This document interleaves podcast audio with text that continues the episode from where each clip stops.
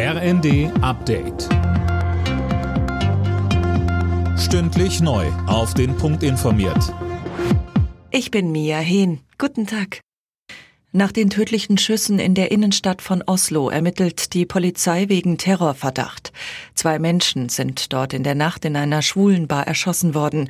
Es gibt außerdem mehrere Verletzte. Mehr von Tim Pritztrup. Ein Verdächtiger konnte festgenommen werden, nachdem insgesamt an drei Orten in der norwegischen Hauptstadt Schüsse gefallen waren. Augenzeugen berichten, dass der Mann eine Waffe aus einer Tasche geholt und dann das Feuer eröffnet haben soll. Eigentlich sollte in Oslo heute zum 40. Mal die Pride Parade stattfinden. Die Organisatoren haben die Veranstaltung am Morgen aber abgesagt. Nach der Entscheidung des obersten US-Gerichts zu dem Ende des Abtreibungsrechts haben landesweit tausende Menschen gegen das Urteil demonstriert. Sieben Bundesstaaten haben nach der Entscheidung Schwangerschaftsabbrüche bereits verboten. Gut eine Woche nach seinem Verschwinden ist der achtjährige Joe aus Oldenburg lebend gefunden worden.